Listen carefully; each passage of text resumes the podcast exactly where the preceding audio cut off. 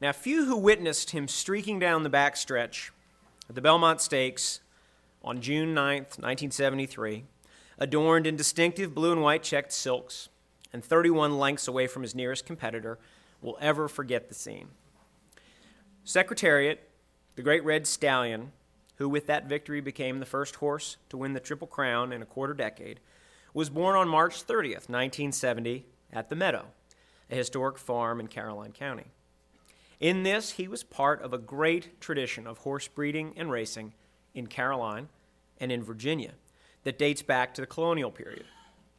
The new book, Secretariat's Meadow, celebrates the farm, the family, especially Chris Chenery and his daughter Penny, and Secretariat. The story is told by Penny's daughter Kate Chenery Tweedy, with the assistance of her co author, Leanne Ladin. More than 300 photographs, many of which have never been seen, offer a magnificent visual journey to complement this special story of one of America's greatest sports moments and one of the most famous Virginians of the 20th century. And this is certainly a fitting subject for a banner lecture. After all, how many natives of the Old Dominion can claim to have been, simultaneously, on the covers of Time, Newsweek, and Sports Illustrated, have been honored on a United States Postal Service stamp, and have been the subject of a Walt Disney feature film? Not many, I'd wager. Well, today we're extremely fortunate to have with us Kate Tweedy, who spent three years researching the remarkable story of Secretariat, her grandfather and mother, and the place, the meadow. A graduate of the University of Texas and of Berkeley, she's an erstwhile lawyer, now teacher, editor, author, and family historian. Kate was joined in the writing of Secretariat's Meadow by co author Leanne Ladin who is the author of four books of her own on regional history, including the award winning The State Fair of Virginia, More Than a Midway. Kate and Leanne will be signing books after the lecture today, but when you buy the book, read it, and realize that it would make a great gift for the equine enthusiast in your life, you'll want to come back when Kate and Leanne will be signing again at the members' preview of the annual Museum Stores of Richmond Holiday Shoppers Fair, which coincidentally will be here at the VHS. And they will be signing on the evening of November 4th. So put that down on your calendars. I know that was pretty shamelessly commercial of me to say that, but we got to we got to sell books around here. So, if you would please join me in a warm welcome for the only woman I know who can claim that Diane Lane has played her mother, Kate Tweedy.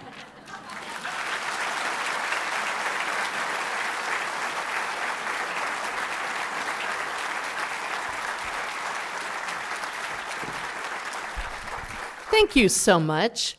I cannot tell you how pleased I am to be here.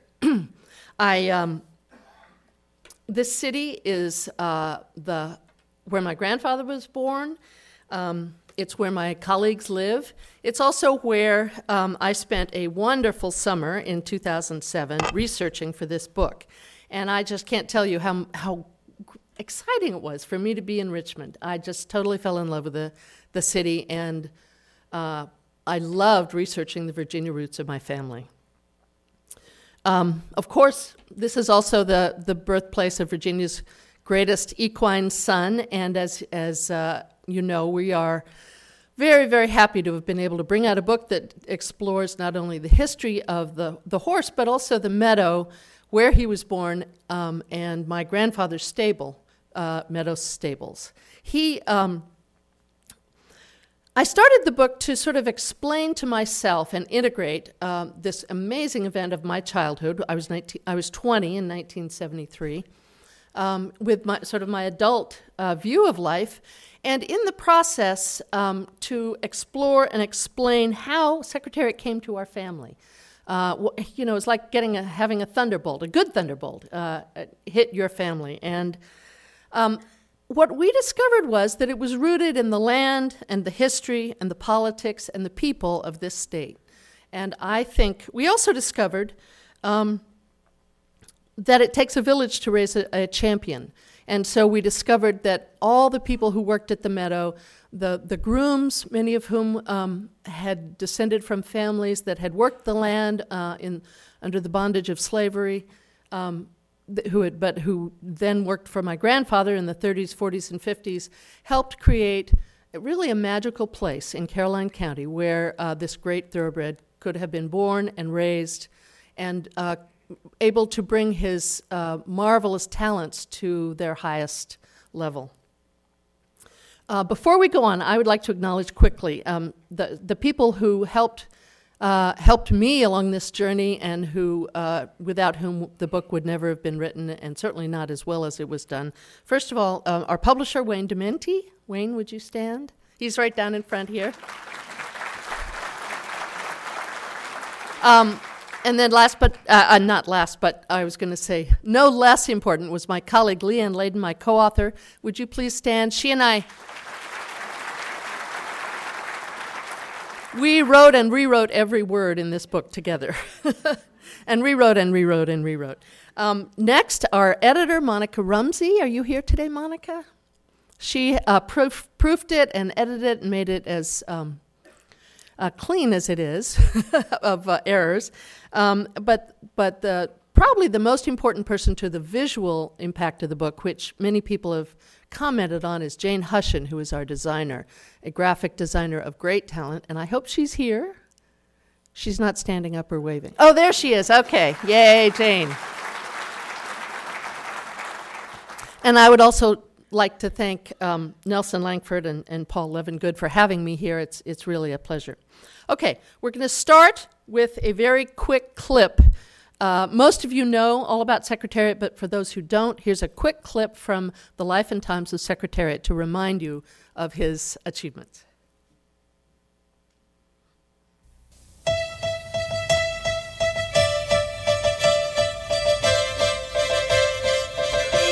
He was always bigger than life, the king of the sport of kings, Secretariat. The most famous thoroughbred of our time, maybe the best there ever was. His racing career spanned just 16 months from July of 1972 until near the end of October 1973. But his impact on the sport has transcended time on nine different racetracks. On dirt and grass, he made 21 starts with 16 first, 3 seconds, a third, and a fourth, with earnings of $1,316,808. It has been said by experienced horsemen that physically and mentally, Secretariat was the closest there has ever been to the perfect racehorse. The massive chestnut with three white stockings, a star, and a narrow strip stood 16 hands, one and a half inches, and weighed over 1,100 pounds. His girth was so immense at 76 inches that he needed a custom-made saddle girth. Tests indicated his heart weighed from 14 to 17 pounds, the largest among any equine champions examined, and his stride measured an amazing 25 feet. In his two-year career, he won five year-end Eclipse Awards. Champion two-year-old colt, champion three-year-old colt, champion turf horse, and Horse of the Year in 1972 and again in 1973.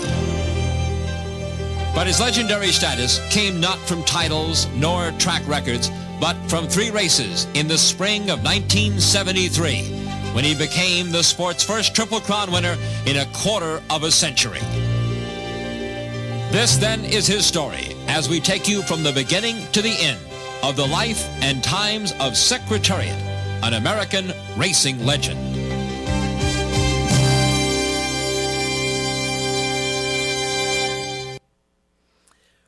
Well, we're not going to go over the life and times of Secretariat. Um, the movie does a marvelous job of that, and there are some other books that do. What we're going to do is talk about where he came from. And the first place I, we had to go to, to to investigate that was the Meadow. The Meadow was Granddaddy's farm in Caroline County, um, about 2,600 acres. Uh, he bought it in 1936. But its history is much older than that. The meadow was first owned, uh, the first grant was eight, 1674 to a group of speculators who had imported settlers. Um, they'd never occupied it, which was what you needed to do to assert title or to perfect title.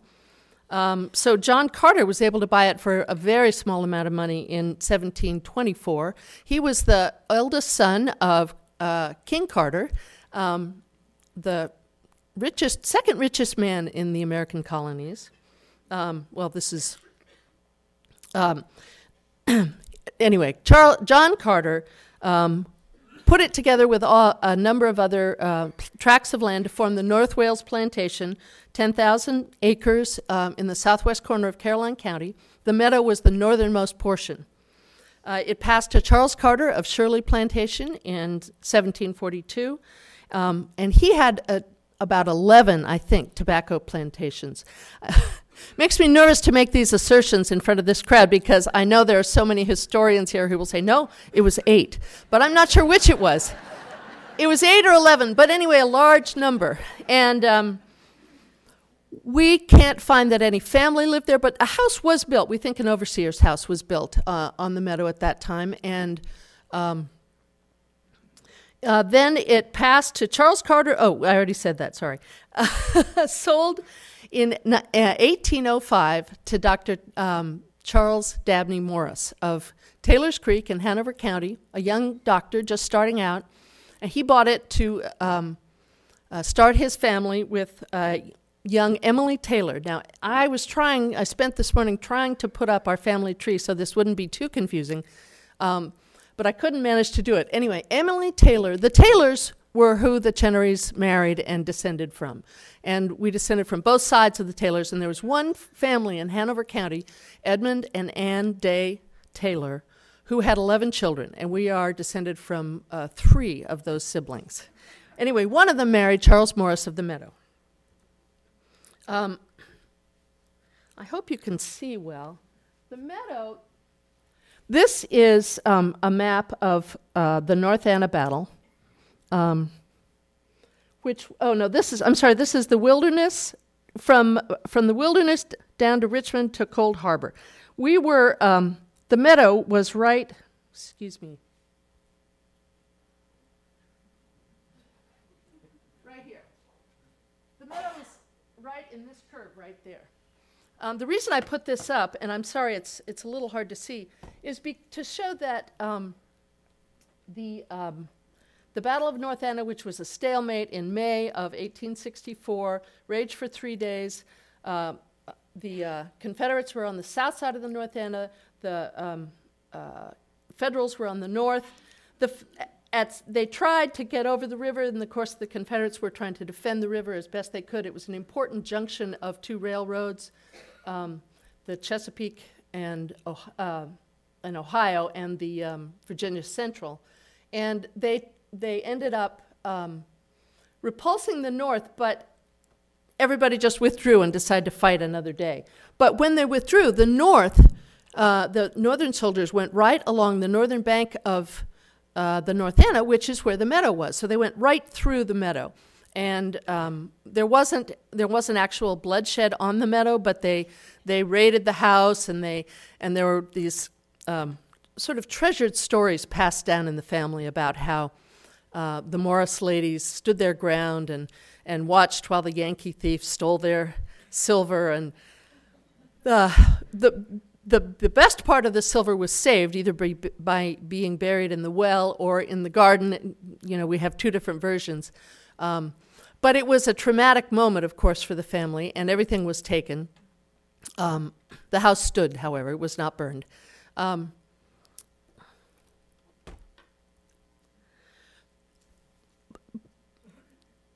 Um, before the Civil War, however, I guess that slide, I should have moved that slide to another spot, but before the, the Civil War, um, I had a great grandfather, uh, great great grandfather, James Gunn Chenery, who moved from Massachusetts down to Richmond in 1842.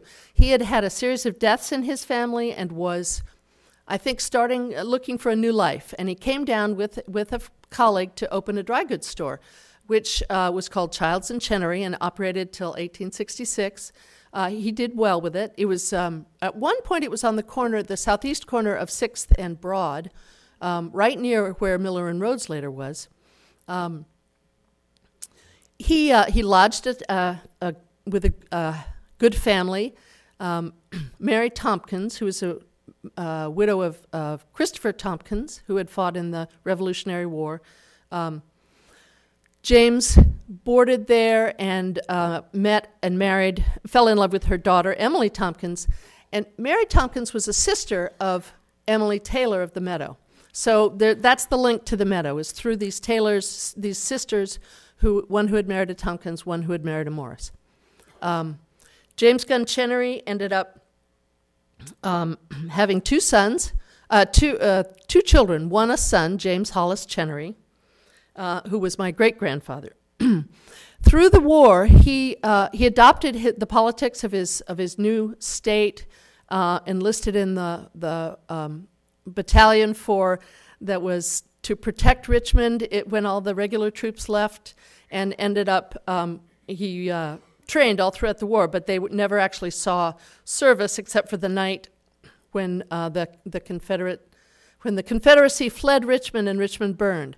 He was off attending uh, try, with his battalion protecting the city, and he left his young son, who was only 14 at the time, James Hollis Chenery, with a shotgun to defend his uh, dry goods store. And, and the story was always passed down that Jimmy spent the night with a shotgun on the counter of the dry goods store, fending off looters. And, and if you, any of you have read Nelson Lankford's excellent book about the burning of Richmond, um, you will know, and of course you probably know from other sources too, the incredible chaos that went on that night. But that was a very formative experience in my great grandfather's life. Um, uh, James Gunn, the s- senior, um, survived the war. They all survived the war, but he went bankrupt in no time. And I, uh, I found the records of his bankruptcy. He owed um, about fifty-five thousand to creditors all over the nation, including Lord and Taylor of New York. But he um, he had only about 12,000 in receivables, and all the people, uh, many, many of the names who owed him money were family and friends. And I, through research, I could tell that. So he evidently carried everybody through the war on credit and make sure they had clothes, which was um, what you did during the, the siege and famine um, in Richmond. And um, went, so he be- went bankrupt a year after the war ended and then died of typhoid um, one month later. That left James Hollis Chenery who was my great grandfather.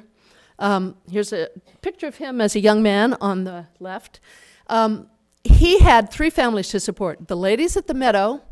Um, all of their men had died, and there were three ladies at the Meadow who had no source of support, including the original Emily uh, Taylor Morris, a, da- a, st- a daughter in law and, and a, granddaughter, um, and then three. Uh, uh, elderly uncles who were morally opposed to labor. They were not prepared to adjust.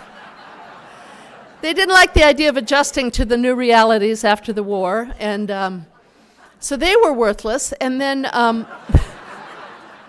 and then my great grandfather's uh, stepmother and, th- and three young siblings. So he had to support all these people on a clerk's salary, and he ended up um, working in a in a shoe store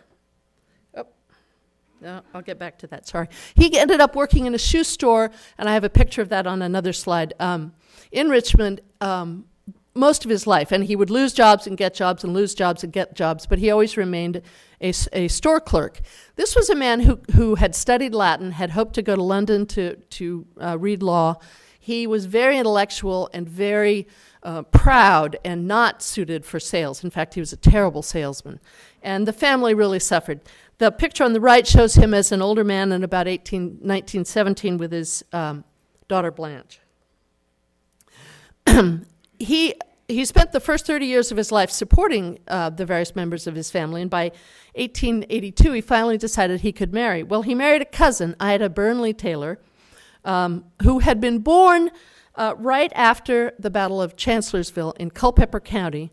Um, and as um, her father wrote, I found his records and uh, in his Civil War file, he wrote to say that his wife and, and new babies were um, in federal territory that was constantly being overrun both by the North and the South, and um, that he couldn't, he needed to go and protect them and take care of them, and also he had tuberculosis, so he was relieved. Um, but then he ended up coming back and working in Richmond during the war um, as a pharmacist at uh, Chimborazo Hospital. Um, Anyway, so Ida was born in a world of crisis, and of course, after the war, no one had anything. Her, her, her grandparents had been wealthy, her father had been wealthy, and then there was nothing. So they ended up moving to Washington. He was a postal, uh, he ran a small post office. She went to school, um, but they were very poor. And um, she ended up marrying uh, Jimmy Chenery, James Hollis Chenery, uh, because he was bright and they were both very pious and they both loved literature and loved books and had no very little formal education but had were self were self educated and very proud of their ancestry.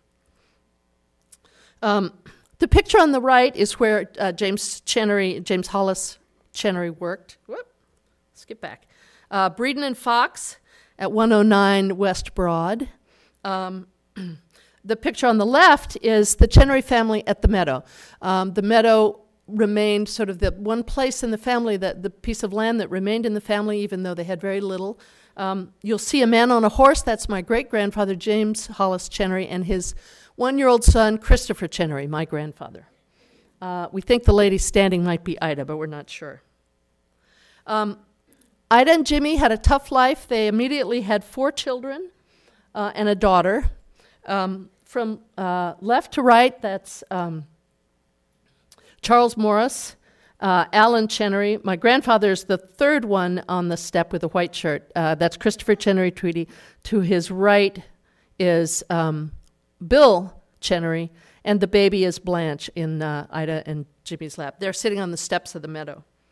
Um, they started out their married life at the meadow, living in the office. Their first child uh, died and was born there. And then um, they moved to Richmond. All this while, um, Jimmy's working in Richmond, taking the accommodation train in um, to, um, to Richmond and then commuting back to the Meadow. Uh, eventually, they moved to Richmond, um, where Ida found it. They lived at 312 uh, West Grace. Um, found it very hard to maintain these four rowdy boys in a in a boarding house with no yard, and there were no real parks then. So I had a scheme to try to get them out to Ashland, where there would, would be safer, there would be uh, a college the boys could go to and live at home. The, the boys ended up, she ended up doing that. She had a sister who had married well and, and borrowed some money from them, built a house in, Rich, in Ashland, and sent the boys to, to Randolph Macon. The boys supported each other through college and um, ended up Granddaddy uh, ended up graduating from Washington and Lee and um, with an engineering degree and a Phi Beta Kappa key, which is his most valued possession um, in his early years, and then went to Alaska engineering uh, and surveying railroad routes. He was a, he loved the outdoors. He loved horses more than anything, and and um, he he just wanted to explore the world. He was a very vigorous, bright man, very practical, not scholarly, but perfectly bright and able to. Um, uh, he had a, a good sense of the big picture, and he loved solving problems. He married Helen Bates of Portland, Oregon. Her family thought this brash young engineer uh, from Virginia with no name was, was not suitable for her, so that was a big struggle. Um, she eventually uh, uh, left her family and, and went with him back east.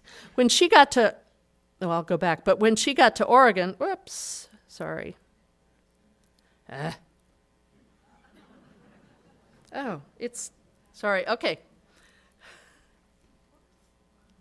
I've given this speech many times, but I have to tell you, doing it in front of you is um, feels like I just feel like it's um, this is the audience that I really want to tell this story to, and I don't have enough time, and so I'm very nervous. Anyway, forgive me for jumping around. Um, anyway, my great, uh, my Ida, the, the formidable woman who pushed the, the four boys to go to college, she didn't like uh, Helen when she came and said, I thought they only had barmaids in Oregon. And so, of course, Helen, who had to spend the uh, years of World War I with her mother in law in Ashland, that was a very tough time. She had her first two kids there. My uncle and aunt were both born in Ashland.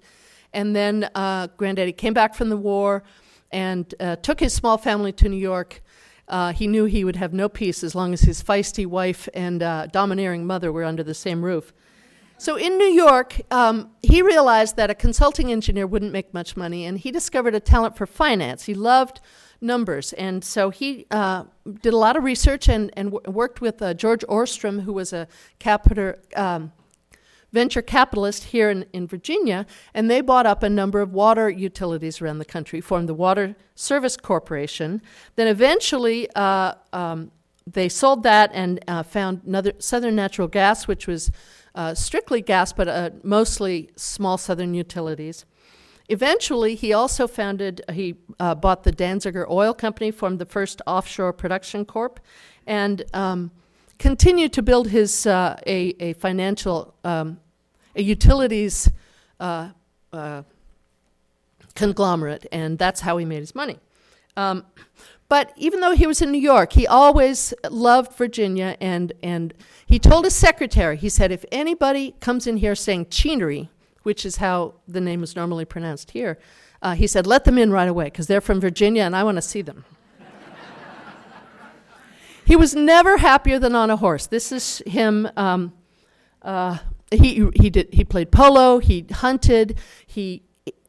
The family did not do anything except ride as a family. So all three kids had to learn to ride. Um, he had a heart attack in 1936, and, and uh, this extremely vigorous man, probably ADD, just never sat still, um, had to slow down, and he was told to give up polo and hunting.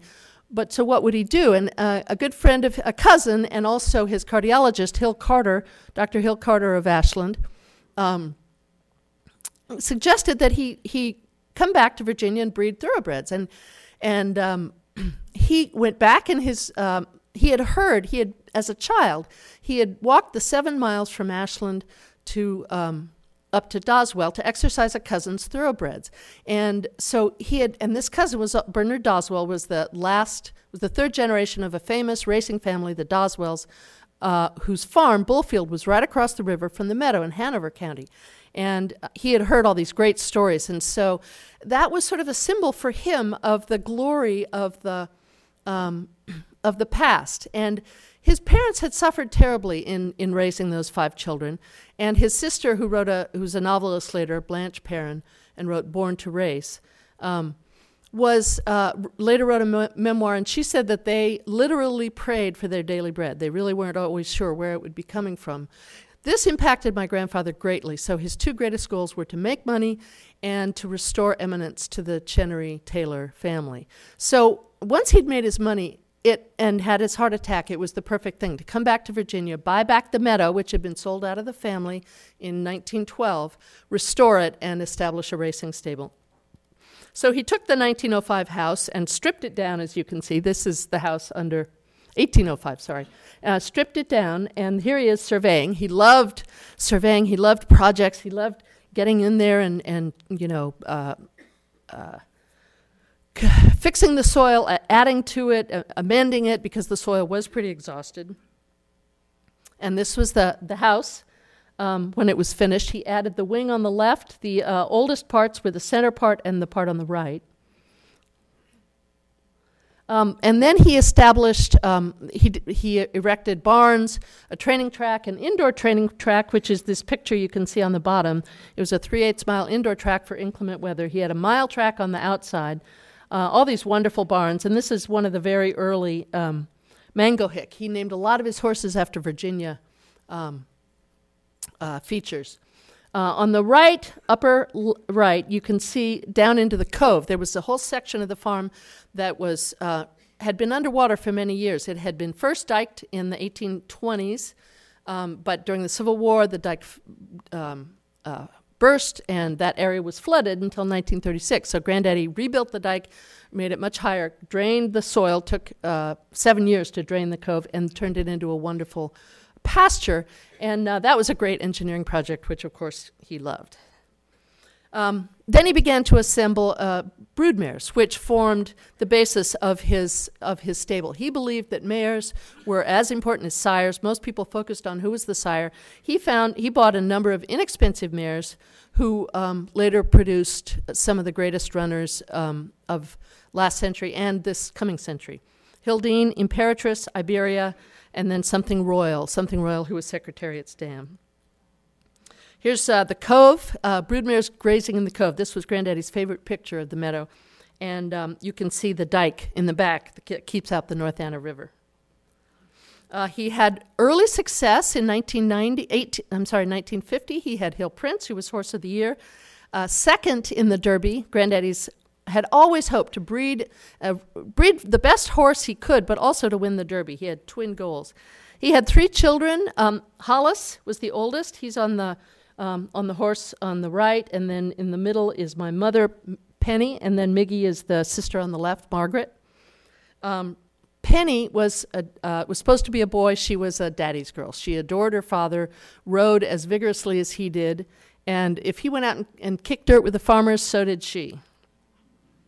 Eventually, she um, grew up. Had to. She attended Smith College, where her um, many of our family members went, and then traveled with the Red Cross to Europe in 1945. That's her in Germany on the Jeep. Um, then uh, her father told her that she needed to develop some skills, or if the Bolsheviks invaded, they would shoot her first. Because she was worthless, she had no uh, talents to offer. So she started an MBA at Columbia. And um, in 1947, she was one of 20 women in a class of 800. Um, a, a, young law student caught her eye, Jack Tweedy. When he proposed, uh, he, uh, he suggested they move to Denver, and they both thought, well, it'd be good to get away from our families. He was from a New Jersey family. Um, so she ended up quitting school. She was really, uh, uh she was three months short of her MBA, and her father said, her parents said, gee, what do you need that degree for? You're, you're getting married, so, you know, give it up. So she did and moved uh, to Colorado. And here she is, and, and, and, the left is her in Colorado, and she really was an outdoors person and loved being out there. Here she is pregnant with one of us at a campsite. Um, and uh, grand, uh, dad loved camping and fishing and hunting. She loved theater, um, you know, museums and art and music, but, um, but they found a way to make it work. Um, she was a suburban housewife for, for uh, 20 years. Uh, here she is uh, the middle picture is her at the Arapaho hunt in Denver. They hunted coyotes, not foxes. Um, that's uh, us. My sister's on the left. My youngest, uh, my sister Sarah, youngest brother Chris, and I'm the one cuddling next to mom. I'm the middle. I'm the second daughter. We had four siblings.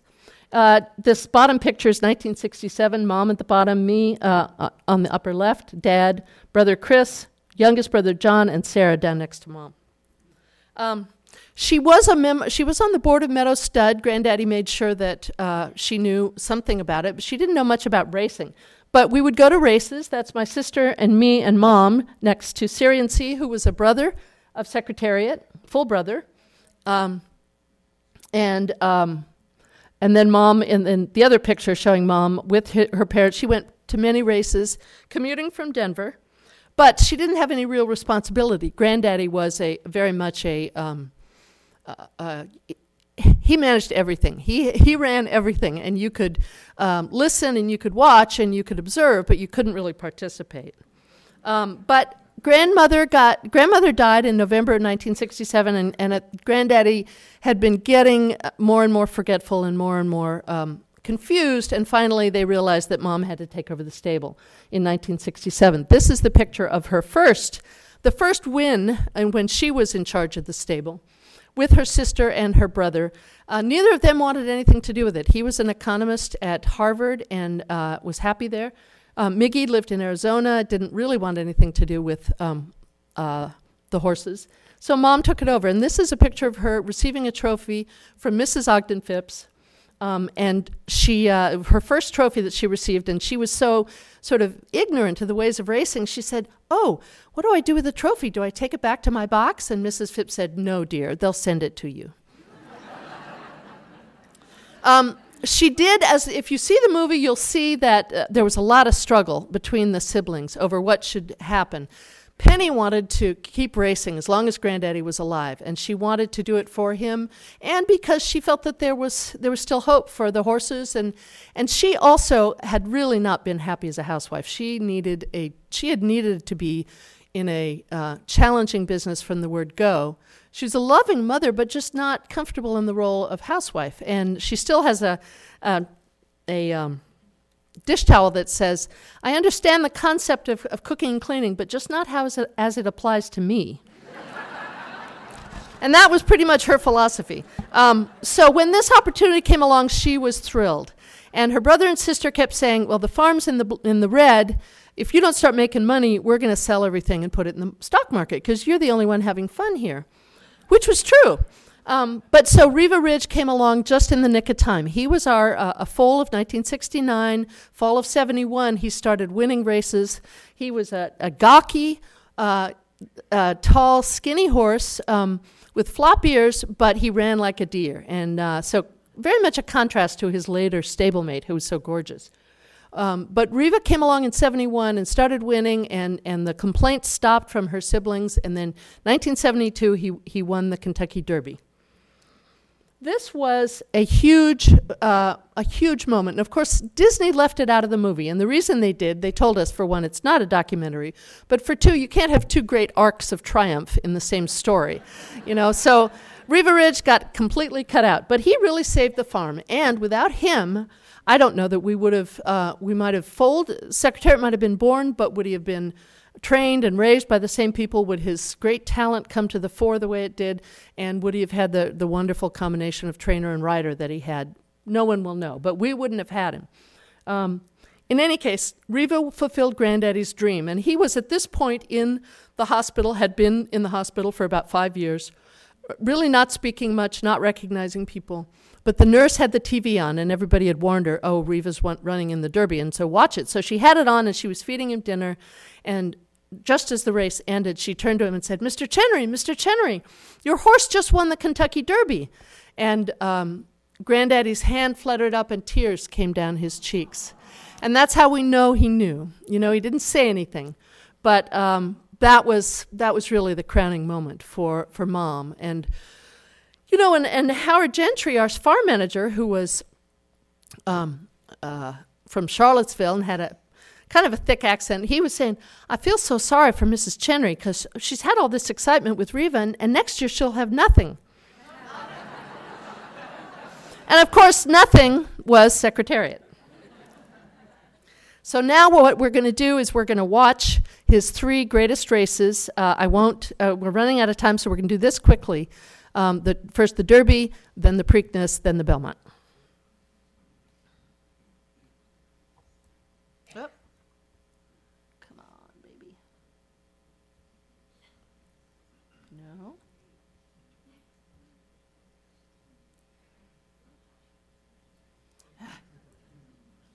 Oh, there it is. Okay.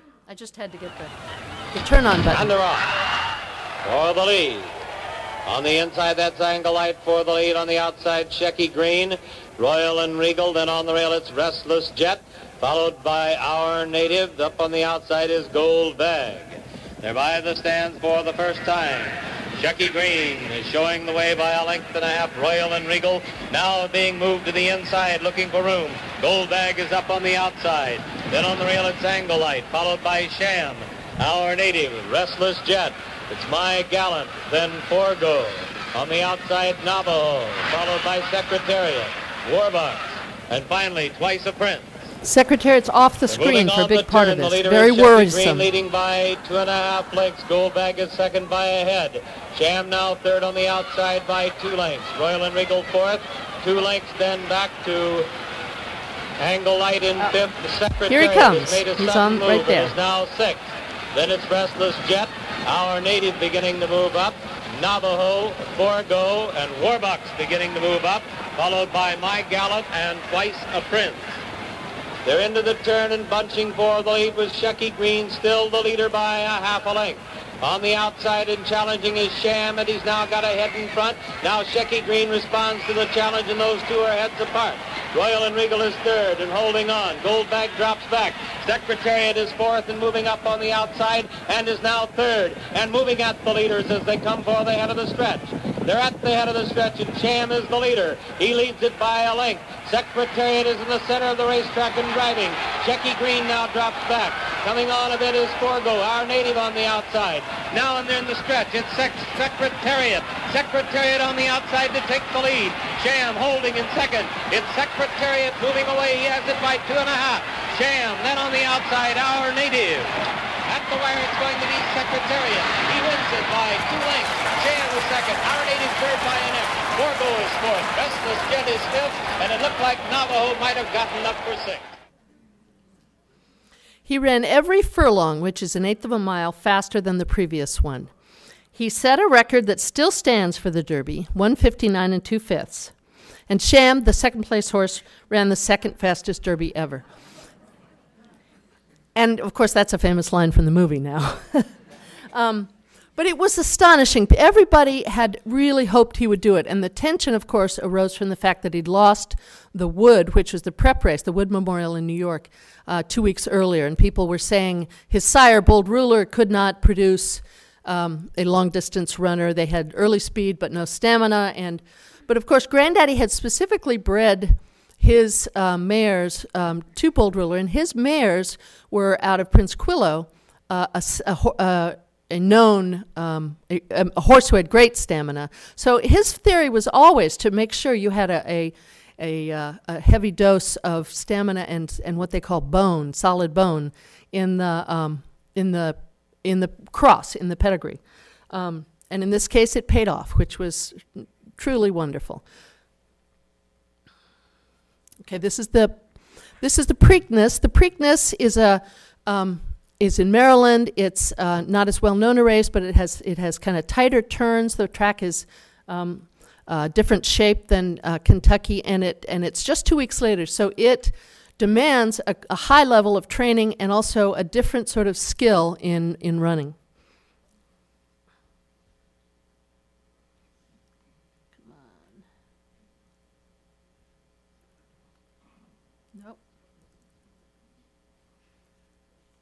Cursor is hiding from me. There we go. Secretariat bobs his head. We're still looking, and they're off for the early lead. That's Deadly Dream on the outside, Ecole Etage. Then it's also Torsion on the outside. They're coming by us. It's a Ecole Etage getting it, and he's still moving away by about two and a half as they pass the stands. Settling into second, Torsion. Sham has good position, third on the rail. It's another three lengths back, Deadly now Dream. Now watch this first turn. Secretariat is last again as they move into the first turn.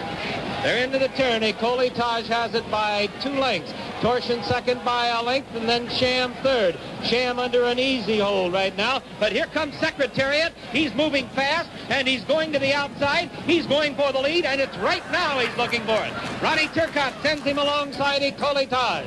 Here we have it. Ecole Etage is the leader, but Sham, rather Secretariat is right alongside. Then still further back, that is Sham now going to the outside in third. Here comes Sham. We're moving down the backstretch. Secretariat holding it by a length and a half. Here comes Sham second on the outside now. Now it's Secretariat the leader by a length and a half with Sham moving into second. And it looks like Ecole Etage has had it, dropping back in third. Coming on in fourth is our native, and he's pretty close. Torsion fifth, and a trailer way back is Deadly Dream. They're on the turn. Here's the race, folks. Secretariat trying to hold it, and Sham is driving to get him. These two are beginning to open a few lengths as our native settles into third, and he has about three lengths on Ecole Etage. Head of the stretch, Secretariat, two and a half. Sham under a strong left-handed whip, and he's making his run now, but it's still Secretariat. Look how hard his jockey's beating him. And Secretariat's Sham running easy. driving second.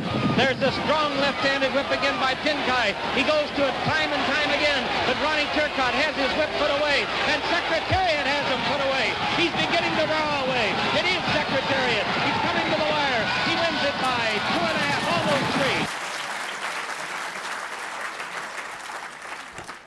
That move around the first turn electrified the stands. Nobody had seen a horse pass very talented other horses that fast in that short a time. He compl- in in almost a furlong, he a furlong, he passed everybody. It was it was one of those oh my gosh moments. Um, but uh, unlike the previous uh, race, the the official timer malfunctioned, and there's always been controversy about whether or not he beat the record. Um, uh, several other credible authorities uh, caught him at a full second faster than the official time, and they've proven it by comparing uh, film footage with previous uh, the previous record o- um, holder Canonero II. Um, but we believe he set a track record, unofficially, most most sports authorities uh, concede that he did. Now, the, the, the field has gotten quite a bit smaller, you might have noticed, and in the Belmont, which is next, which is three weeks later, um, there are only five horses. Sham is his great competitor. Sham was a wonderful horse, and any other year might have been a Triple Crown winner. Certainly, you know, one of the greatest horses of his generation. Um, but uh, so this next race will be another duel between the two of them, and I'm sure you know how it comes out. But but it's sort of heartbreaking to watch because Sham really gave his all. Um, the other thing is that the Belmont is a mile and a half. It's very long. It's very grueling. Most three year olds have never run anything this long, and most will never run that long again. Um, and that's what makes the Triple Crown so special. Three races, five weeks apart, uh, demands incredible endurance training and different sorts of skills speed and stamina.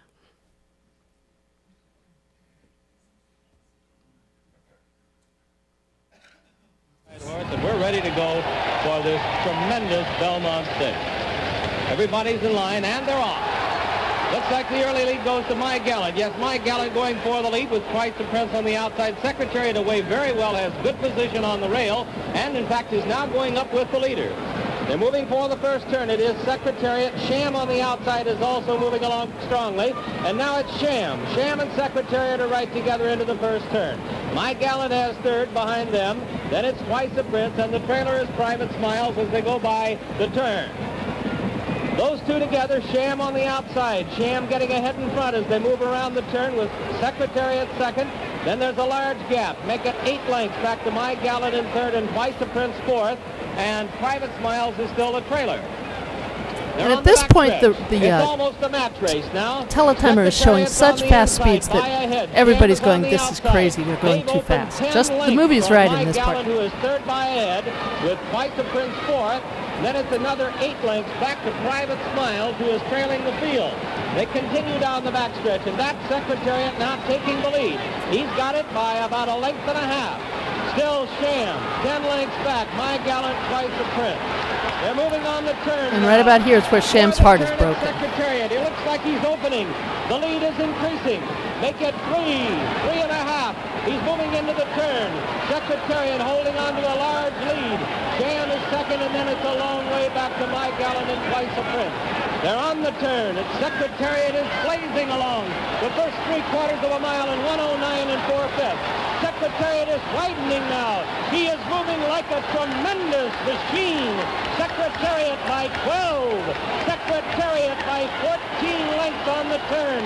Sham is dropping back. It looks like they'll catch him today as My Gallant and Vice Prince are both coming up to him now.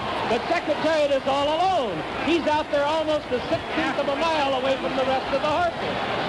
Secretariat is in a position that is impossible to catch. He's into the stretch. Secretariat leads his field by 18 lengths. And now Twice a Prince is taken second, and My Gallant is moved back to third. They're in the stretch. Secretariat has opened a 22-length lead. He is going to be the Triple Crown winner. Here comes Secretariat to the wire. An unbelievable, an amazing performance. He hits the finish 25 lengths in front. It's going to be Twice a Prince second, My Gallant third fourth, and Sham, who had it today, dropped back fifth. An amazing, unbelievable performance by this miracle. His time, 224, was not just a second or two faster. It was two, more than two seconds faster than the old record. And uh, and of course, winning by 31 lengths, it's like winning the Masters by 12 strokes or something unbelievable. And, and people really could not use words very effectively right after this performance. They were crying, they were laughing, they were repeating themselves, they were babbling. It was just one of the sporting events that is the most amazing thing that anyone could ever hope to see in their entire lives. Um, uh, we have, um, we have a, a, special story to tell you. Um, but uh, concerning uh, two two friends who are sitting here in the audience. Um, but before I, uh, tell that, I just want to preface uh, it with uh, the fact that, of course, this was the 70s, the early 70s. It was a very difficult time in our country, as most of you know. It was uh, just after the end of the of the war in Vietnam, which was so divisive, and then it was right in the middle of the hearings on Watergate, which had started that summer uh, in which our president was alleged to have done things that were inconceivable to most Americans. And, and there was a great divide between who believed him and who didn't. And it was a really tough time in our country. And so here's this beautiful, big, red, stallion who is wearing blue and white checks and was uh, just captured all of our hearts. And he, we, in writing the book, we have met so many people who have told us such amazing stories of how seeing him run or visiting him later at, in retirement at Claiborne Farm um, just made such a huge impact on them. And, and the story I'd like to tell you is of a, a young law student who was at University of Virginia and he had on his license plate the time uh, he had the the numbers 15925 on his license plate. And and and that was a reflection of his devotion to secretariat. Um, and he had sworn to himself that he um, would marry the first woman who knew what that license plate was. So so he invites uh, a young woman out and they'd, they'd had a couple of, of dates and, and enjoyed each other. And um, one time they're going out to dinner. He shows her his car. He says, "Well, you have any idea what that license plate is?" And of course, I'm paraphrasing, so correct me if I'm wrong. um, and and she said, "Well, you know, I believe that secretariat's time in the Derby." and the young man went pale. so I would just like to, to stand up, please. Bruce Smith and his wife, Laura Dowdy Smith, who have been married for how many years now? 17 years.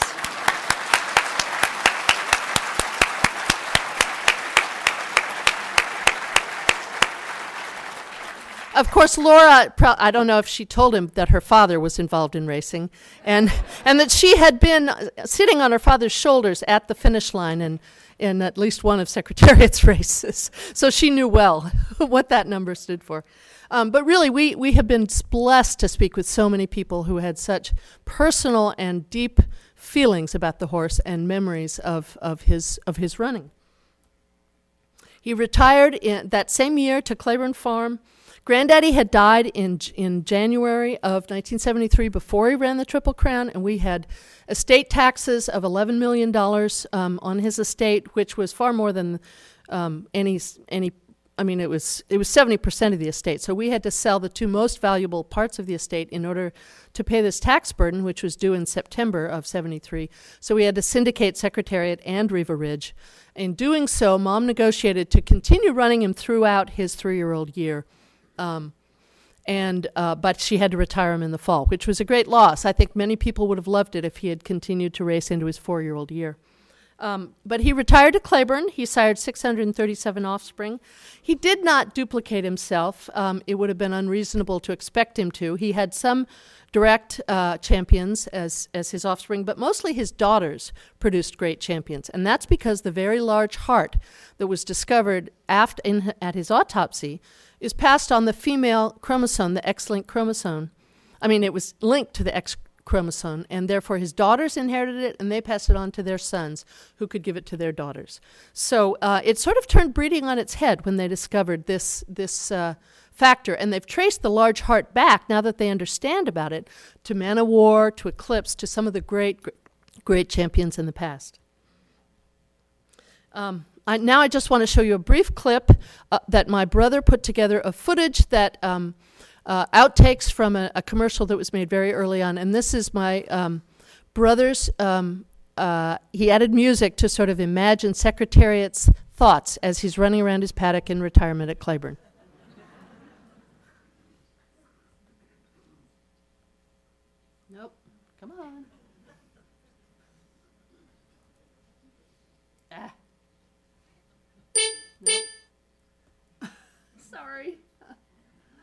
No. We're going back to the very. Okay, I know how to do this. Okay. So, for all my big concern about making sure this thing was great, I, have made it particularly.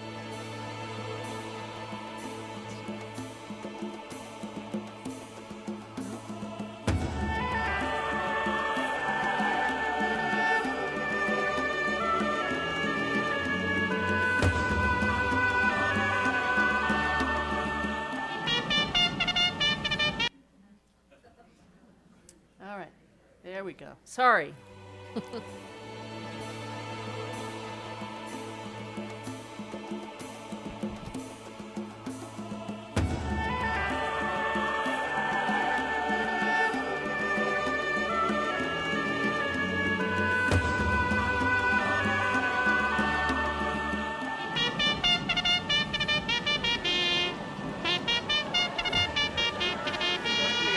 this crowd sees them, just take a listen.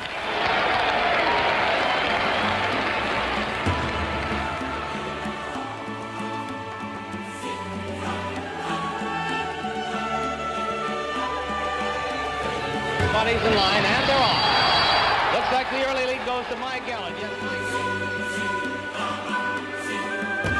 Here comes Secretariat. He's moving fast, and he's going to the outside. He's going for the lead, and it's right now he's looking for it.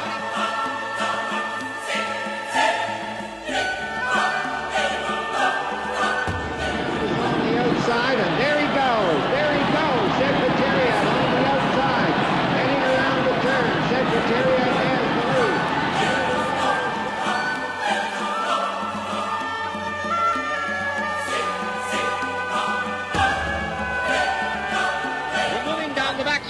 Secretariat holding it by a length and a half. Here comes Sham second on the outside.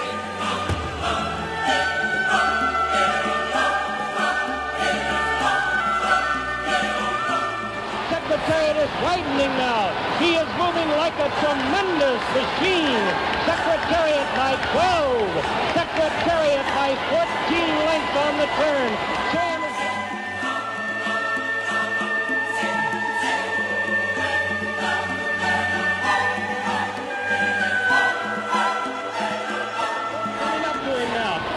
But is all alone. He's out there almost a sixteenth of a mile away from the rest of the horses.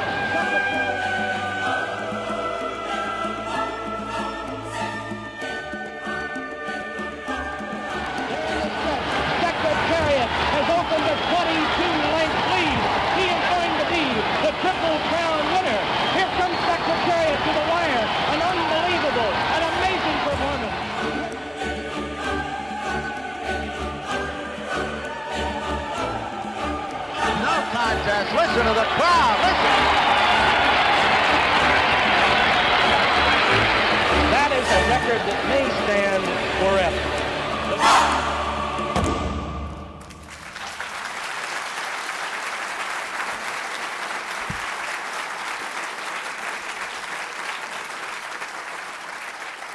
The last, the last thing I want to say is that that footage is private footage of moms, and you're the only ones outside of a small group in Colorado who's ever seen it. but also, uh, that's a. th- I know I've run late, but I just have to thank my mom because she provided her private collection of photographs for our book and supported us all the way. And she is very, very proud to, that this story is finally being told by our family. So thank you so much for your patience with all my glitches. You've been a wonderful crowd.